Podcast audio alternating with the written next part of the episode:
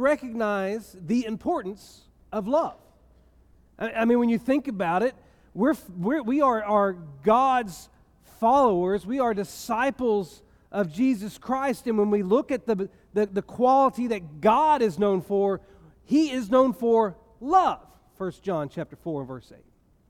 And, and when Jesus told us the greatest command, when he summed up life as a disciple and said that all of the commands fit under this one command, it was a command for love, to love God preeminently and to love others selflessly.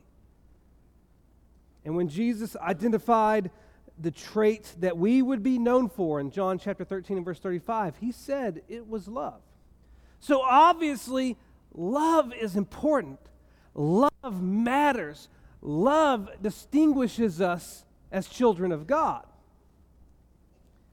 But you've also likely heard that at times love can be blind. See, we understand that love is an essential attribute of the Christian, but we also need to acknowledge that when it is incorrectly applied, love can also be a blindfold. And we're going to call this the blindfold of affection today.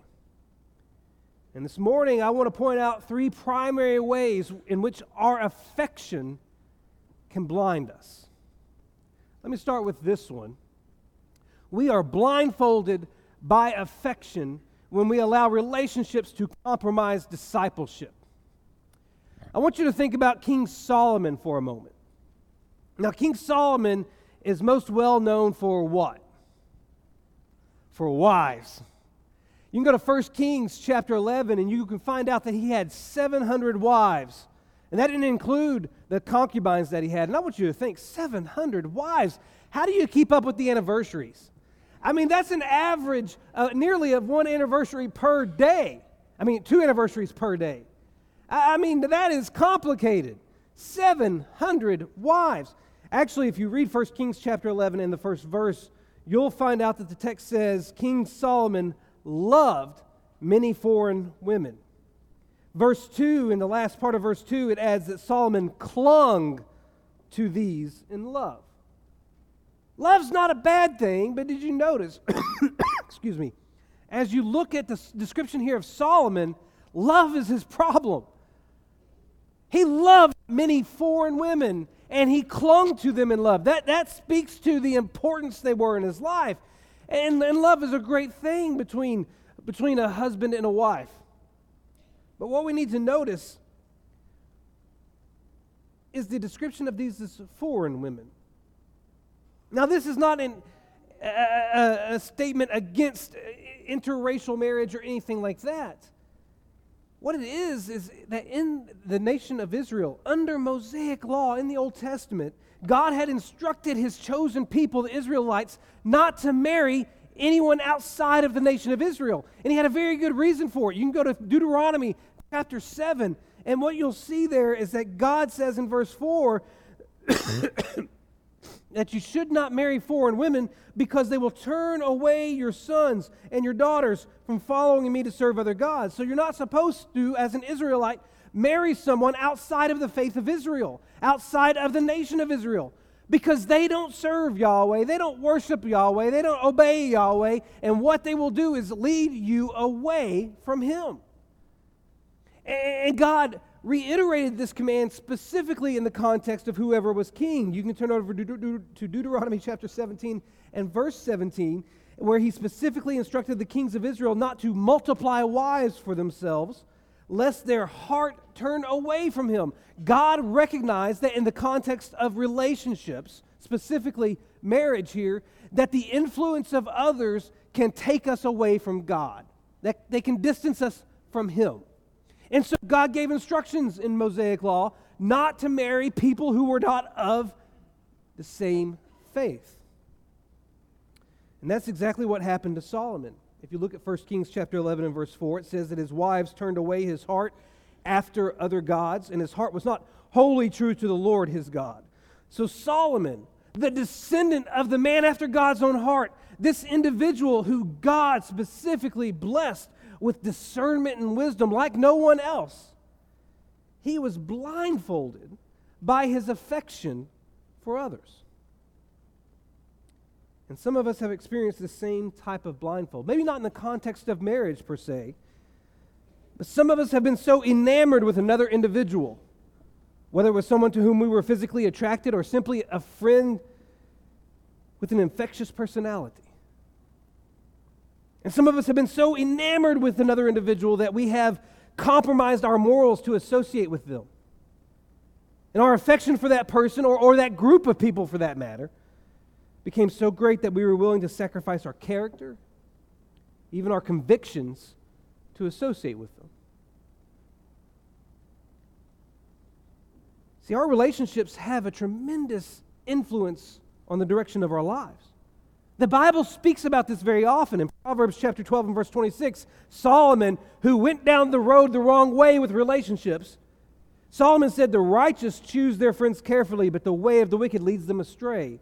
What he's saying is he's saying that we need to be picky about who we associate with, who we build relationships with, because it's very easy for those who are wicked to lead you astray. He would also say in Proverbs chapter 27 and verse 17 that as iron sharpens iron, so one person sharpens another. And his point is that just as our friends have the ability to negatively influence us, they also have the ability to positively affect us. And so we need to be smart about who we associate with, who we build relationships with, because they can affect the direction of our life. They can impact it negatively or positively. You'll even recall that Paul, in his letter to the Corinthians, in 1 Corinthians, excuse me, 1 Corinthians chapter 15 and verse 33, he rather bluntly said, Bad company corrupts good morals.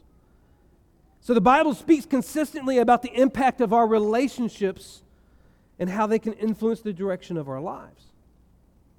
And that's why the Bible indicates we should be willing to take extraordinary measures to protect our relationship with God from our relationships with others. There's this very interesting command back in Deuteronomy chapter 13 in verses 6 through 10, where Mosaic law provided the following instruction. It says, If your brother or your son or your daughter or your wife or your friend entices you secretly, saying, Let us go and serve other gods, you shall not yield to him or listen to him, nor shall, you, uh, nor shall your eye pity him, nor shall you spare him, nor shall you conceal him. But you shall kill him. You, your hand shall be against him to put him to death, and afterward the hand of all the people. You shall stone him to death with stones, because he sought to draw you away from the Lord your God, who brought you out of the land of Egypt, out of the house of slavery. So, to summarize, Mosaic law says that if your relative or your friend or someone you have a relationship with tries to get you to engage in idolatry with them, it wasn't enough for you just to say, No, I'm not going to do that. You were expected to execute them. You weren't expected to protect them. You weren't expected to just teach them. You were expected to take extraordinary measures to distance yourself from them. And in the context of the Old Testament, that included punishment, that included discipline, that included execution. And the reason was because God was teaching the Israelites the importance of, pract- of protecting their relationship with Him from their, their relationship with others. Now, I'm not bringing up this command in Mosaic law to encourage us to start executing people again in that fashion. I'm pointing this passage out because it shows how serious God was about protecting our relationship with Him. He is so serious about protecting that relationship that if our affection for others gets in the way, then He expects us to remove that source of affection. Remember what Jesus said in Luke chapter 14 and verse 26? If anyone comes to me and does not hate his father and mother, wife and children, brothers and sisters, yes, his own life also, he cannot be my disciple. What Jesus is ultimately saying is that our affection for him, our affection for God, has to be more than our affection for anyone else that our affection for Him cannot be surpassed by affection for others. And we need to understand that at times we can become so enamored with somebody that we let our affection for them take precedence over our affection for God. That's a blindfold. And it has dire consequences with it because anytime someone is elevated above God, guess what? They have become an idol to us. And as you know, throughout Scripture, idolatry is condemned. So we need to be wary about our relationships, understanding that it's great to love. It's great to build deep, intimate relationships, and it's even necessary, but never should such relationships take precedence over God. Never should we allow our relationships to compromise our discipleship. But that's not the only way we can be blindfolded by affection. We can also be blindfolded by affection when we prioritize acquisition over salvation.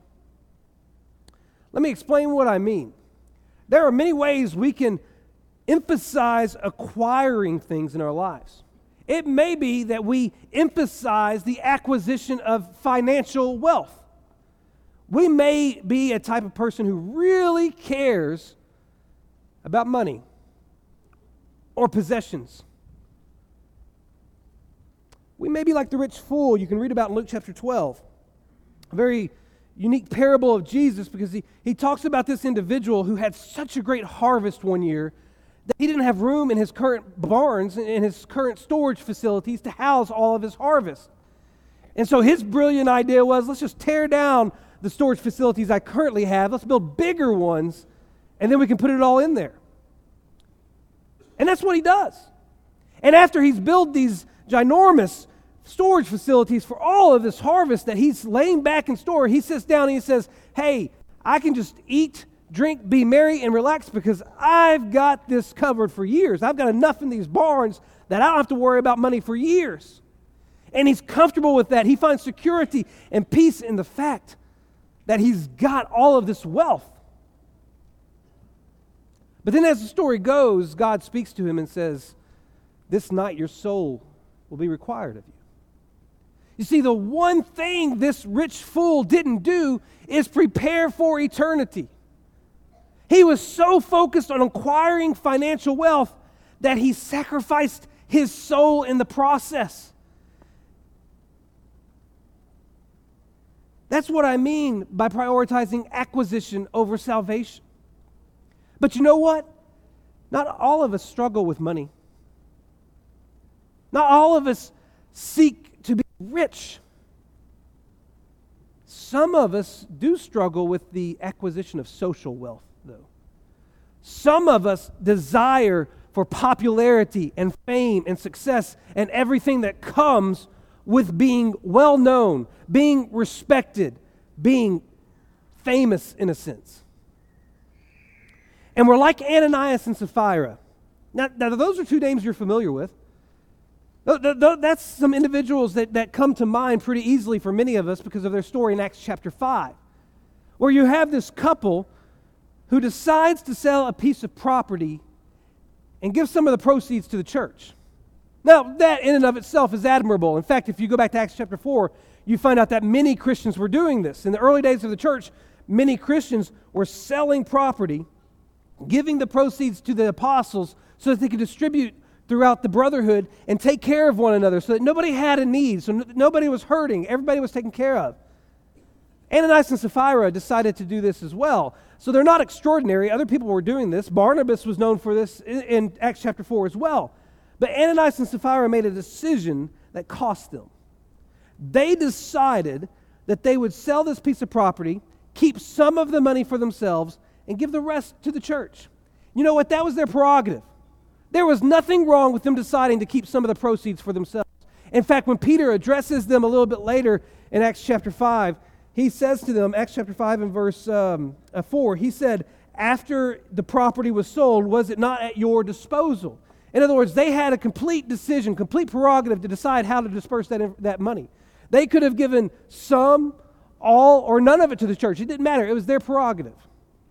But here's what Ananias and Sapphira did they kept some for themselves, gave some to the church, but then they claimed that they were giving all of what they received to the church.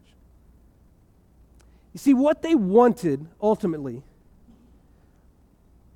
was the fame that came with such a sacrificial offering.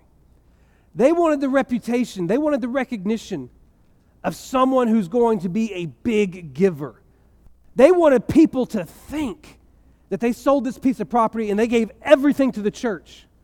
They wanted that notoriety that, that Jesus gave to that widow with the, the two coins. And how when she gave the last of her bit of money, the two coins, she was highly praised for that sacrifice.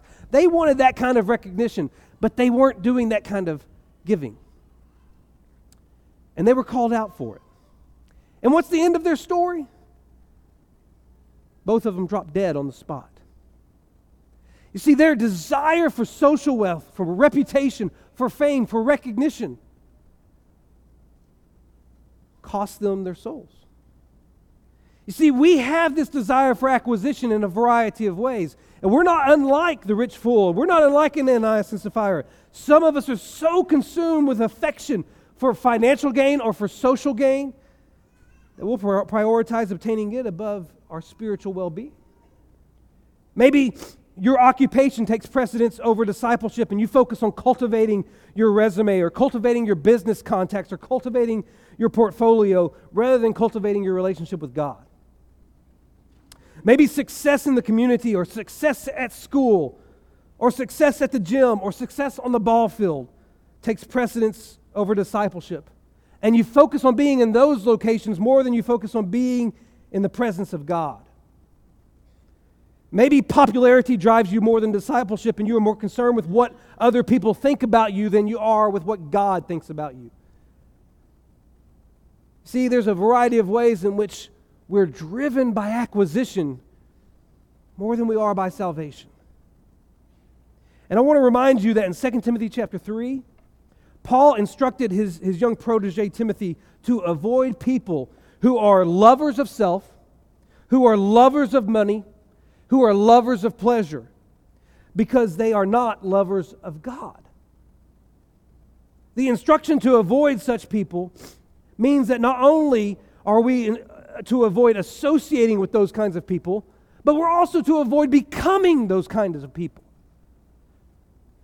Paul is condemning people who love themselves, who love pleasure, and who love money because when you love that, when your affection is on those things, it's not going to be on God. And the point that Paul is making is that the life of one whose affection is set on financial or social wealth is incongruent with one whose affection is set on God. This is evident from Jesus' declaration in Matthew chapter 6 and verse 24 that you cannot serve two masters. And the reason you can't serve more than one master is because you will inevitably hate the one and love the other, or be devoted to the one and despise the other. You can't serve two masters because your affections can't be split. Your affection can't be divided like that. We must not forget that financial wealth and social wealth are only temporary gains, that spiritual wealth is what Christians are called to pursue. Just a few verses before Jesus talked about the not serving two masters. He instructed us to not lay up for ourselves treasures on earth where moth and rust destroy, where thieves break in and steal, but to lay up for ourselves treasures in heaven where neither moth nor rust destroy, where, where a thief can't break in and steal. And then he goes on to say that where your treasure is, there your heart will be also. Where your treasure is, that's where your affections will be directed toward. So, what you really need to ask yourself today as we deal with this blindfold of affection is, is what is it that you really love? What is it that drives you? What is it that motivates you? What is it that your life is centered around? Because it's either God or something else. You know, it's in, in 1 John chapter 2 that we read for our scripture reading, where we're told not to love the world or the things in the world. Because if anyone loves the world, the love of the Father is not in him. That, that passage sets up a challenge to us. Either we're going to love things that are of this world or we're going to love things that are not of this world. We've got to make a choice. What does your bank account say you love? What does your calendar say you love? What does your spare time say that you love?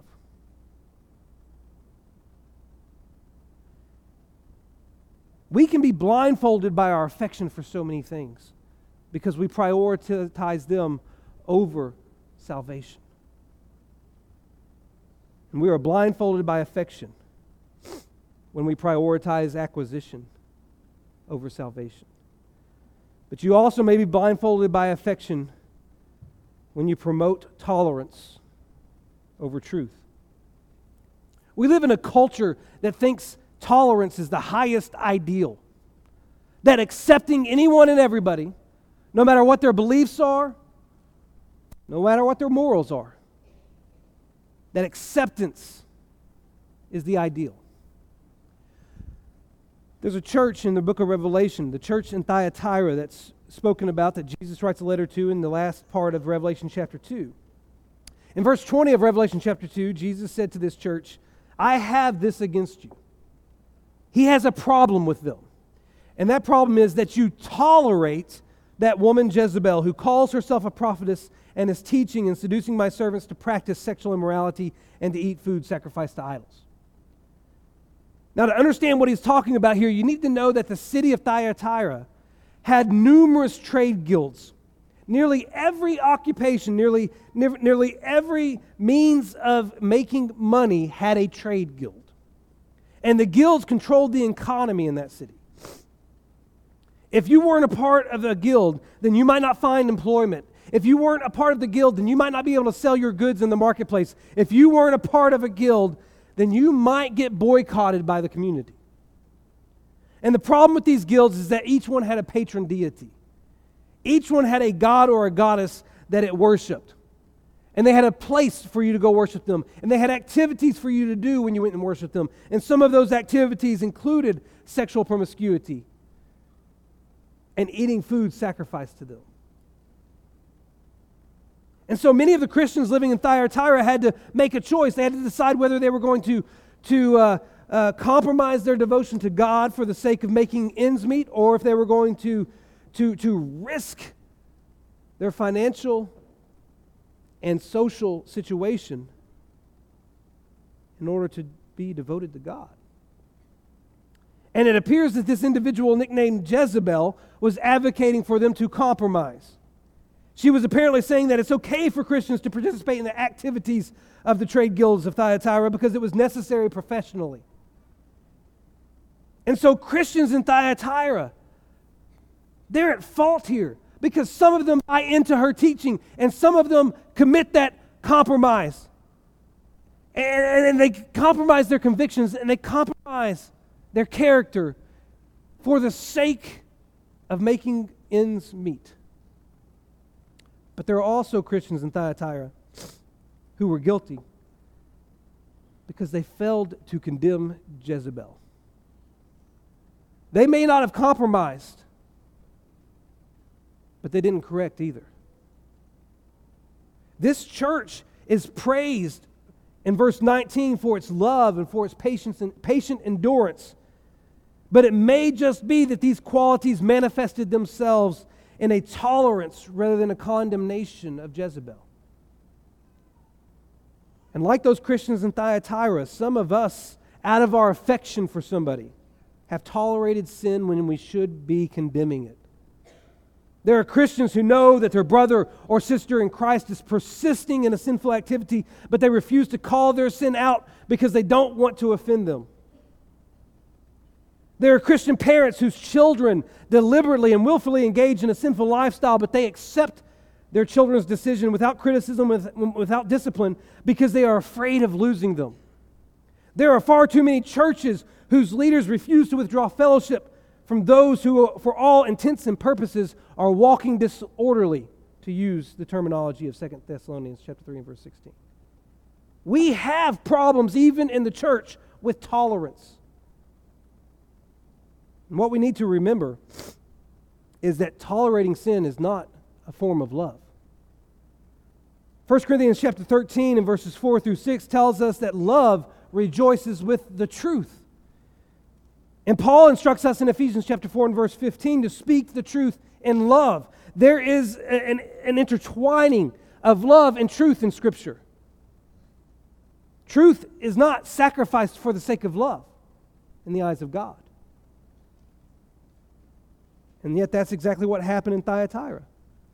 They determined that it was more important to love than to stand for the truth, so their love had no standards, it had no boundaries. And in an effort to be loving, they tolerated ideas and they tolerated conduct that were not acceptable to God. But that's also what happened in Corinth. Paul criticized the Corinthian congregation in 1 Corinthians chapter 5 because there was sexual immorality among them that was not even tolerated among pagans. And apparently, the church in Corinth bragged about this. Paul said in, in, verse 6 of 1 Corinthians 5, Your boasting is not good. They were apparently boasting on the grounds that they had demonstrated some exceptional level of mercy to those who had engaged in sin, who had impenitently engaged in sin. But notice what Paul said they should do. If, you if you go to 1 Corinthians chapter 5, there's two big things Paul said they should do. In verse 3, he said, I've already pronounced judgment on the one who did such a thing. And the implication of that statement is that he expected the Christians in Corinth to do the same. He expected them to condemn the actions of the one who's impenitently living in sin. We have to remember that, that Christ calls on us to judge with righteous judgment. The world around us loves Matthew chapter 7, where it says that we shouldn't judge other people. Judge not, lest you be judged. That might be a more well known verse among the, the unbelievers of the world than John 3.16 is. They like to throw that back at us. But that verse does not say we have no right to judge. It says, hey, you need to examine yourself before you cast judgment. Because Jesus later says in John chapter 7, judge with righteous judgment. He even says that we will know people by their fruit. We can look at the fruit and determine if they're a good tree or a bad tree. There is a place for us to condemn sin. And failure to do so is not in keeping with love that Paul describes in 1 Corinthians chapter 13. And so Paul calls on them in 1 Corinthians chapter 5 to condemn the sin, to pronounce judgment on that sin. And if you look at 1 Corinthians chapter 5 and verse 2, he said, Let him who has done this be removed from among you. Later in verse 11, he instructed those Christians not to associate with anyone who bears the name of a brother if he is guilty of sexual immorality, greed, or is an idolater, reviler, drunkard, or swindler, not even to eat with such a one. That's a call for separation. That's a call for distance. That's a call for Christians to disassociate with a believer who is impenitently sinning. So, Scripture indicates that sin is not to be tolerated. Instead, it's to be condemned and separated from. Because a little leaven leavens the whole lump. When Paul said that in verse 6 of 1 Corinthians chapter 5, he was pointing out the fact that sin is contagious. And that the church has to protect itself from that. That the church has to protect itself from being associated with it that the church has to protect itself from integrating it. You see, we can have such an affection for people that we refuse to call out sin. That doesn't help them, and it certainly doesn't help us. Because it makes us guilty just as it made the church in Thyatira guilty, just as it made the church in Corinth guilty. We have to be a people who are willing to identify sin, not tolerate it. We have to be willing to let our affection for God take precedence over our affection for others, even when it hurts, even when it's painful and difficult and not what we want to do. We have to be aware that we can wear a blindfold called affection. I want to conclude with this story about two hunters who were out hunting on land that they were unfamiliar with, trying to determine if it was land they could use. And, and while they were out wandering through this land, they came upon what looked to be an abandoned farm. It wasn't quite abandoned because they could see some chickens pecking around on the ground and they saw one goat walking around, so they knew there was some activity there. But for all intents and purposes, it looked abandoned. There was a, a barn with the roof sagging, there was a, a house in disrepair, and, and, and, there, were, there was junk all over the place old automobiles and car parts laying all around. and they came upon a well. They wondered if there was still water in that well and how deep it was. But they knew the only way they could determine that is if they dropped something down there. They happened to notice an old transmission laying over on the side, so they went and picked it up and dropped it down the well and listened. They eventually heard the splash and got an idea about how deep it was. But when they turned around from looking at the well, all of a sudden that goat was charging at them with its head down, its horns pointing straight at them, running as fast as it could. They jumped out of the way, but sure enough, that goat fell down in the well. Next thing they know, a man comes out of the house. They start talking to him and find out that that's his land. So they ask for permission to hunt on it. He grants it to them. And then he said, Hey, have you seen my goat? And they said, Yeah. That goat tried to kill us. It came running at us with its horns directly at us. It was going to hit us and knock us in the well. And, and we got out of the way, and he fell down the well. You should have tied that goat up or something so he couldn't hurt anybody. And the man said, Well, I did have him tied up. I had him tied up to an old transmission. It was supposed to be funny. And the point of that is this. Well, actually, I probably told that one before too. So, the point of that is this you're going to follow what you're tied to. And if your affection has you tied to someone or something other than God, then you're going the wrong way. Your affection determines what you're tied to, and you're going to follow what you're tied to. This morning, I want to ask you what are you tied to? Is your affection, does your affection have you tied to something of this world? Something that John tells us not to love? Or does your affection have you tied to the one and only God? Only one of those will produce eternal life. Today, if you're not tied to God, we invite you by confessing your faith that Jesus Christ is his risen Son, by repenting of your sins, and by being immersed in water for forgiveness of those sins, to unite yourself with him. May your affections be solely on him. Today, if, if you have become a child of God and you have united yourself with him, but you've distanced yourself because your affection has been elsewhere, because you've put your love somewhere else, it's time to make a decision. It's time to distance yourself from that which is not God. It's time to make Him the sole devotion of your life. It's time to change your affection. If you need to make a decision like that, that opportunity is available now as well. If you need to respond to Christ's interv- invitation today in any way, whether for prayers, because you need help overcoming that affection for something else, whether to become a child of God, or whether to right your life with Him, we invite you to come while together we stand and sing.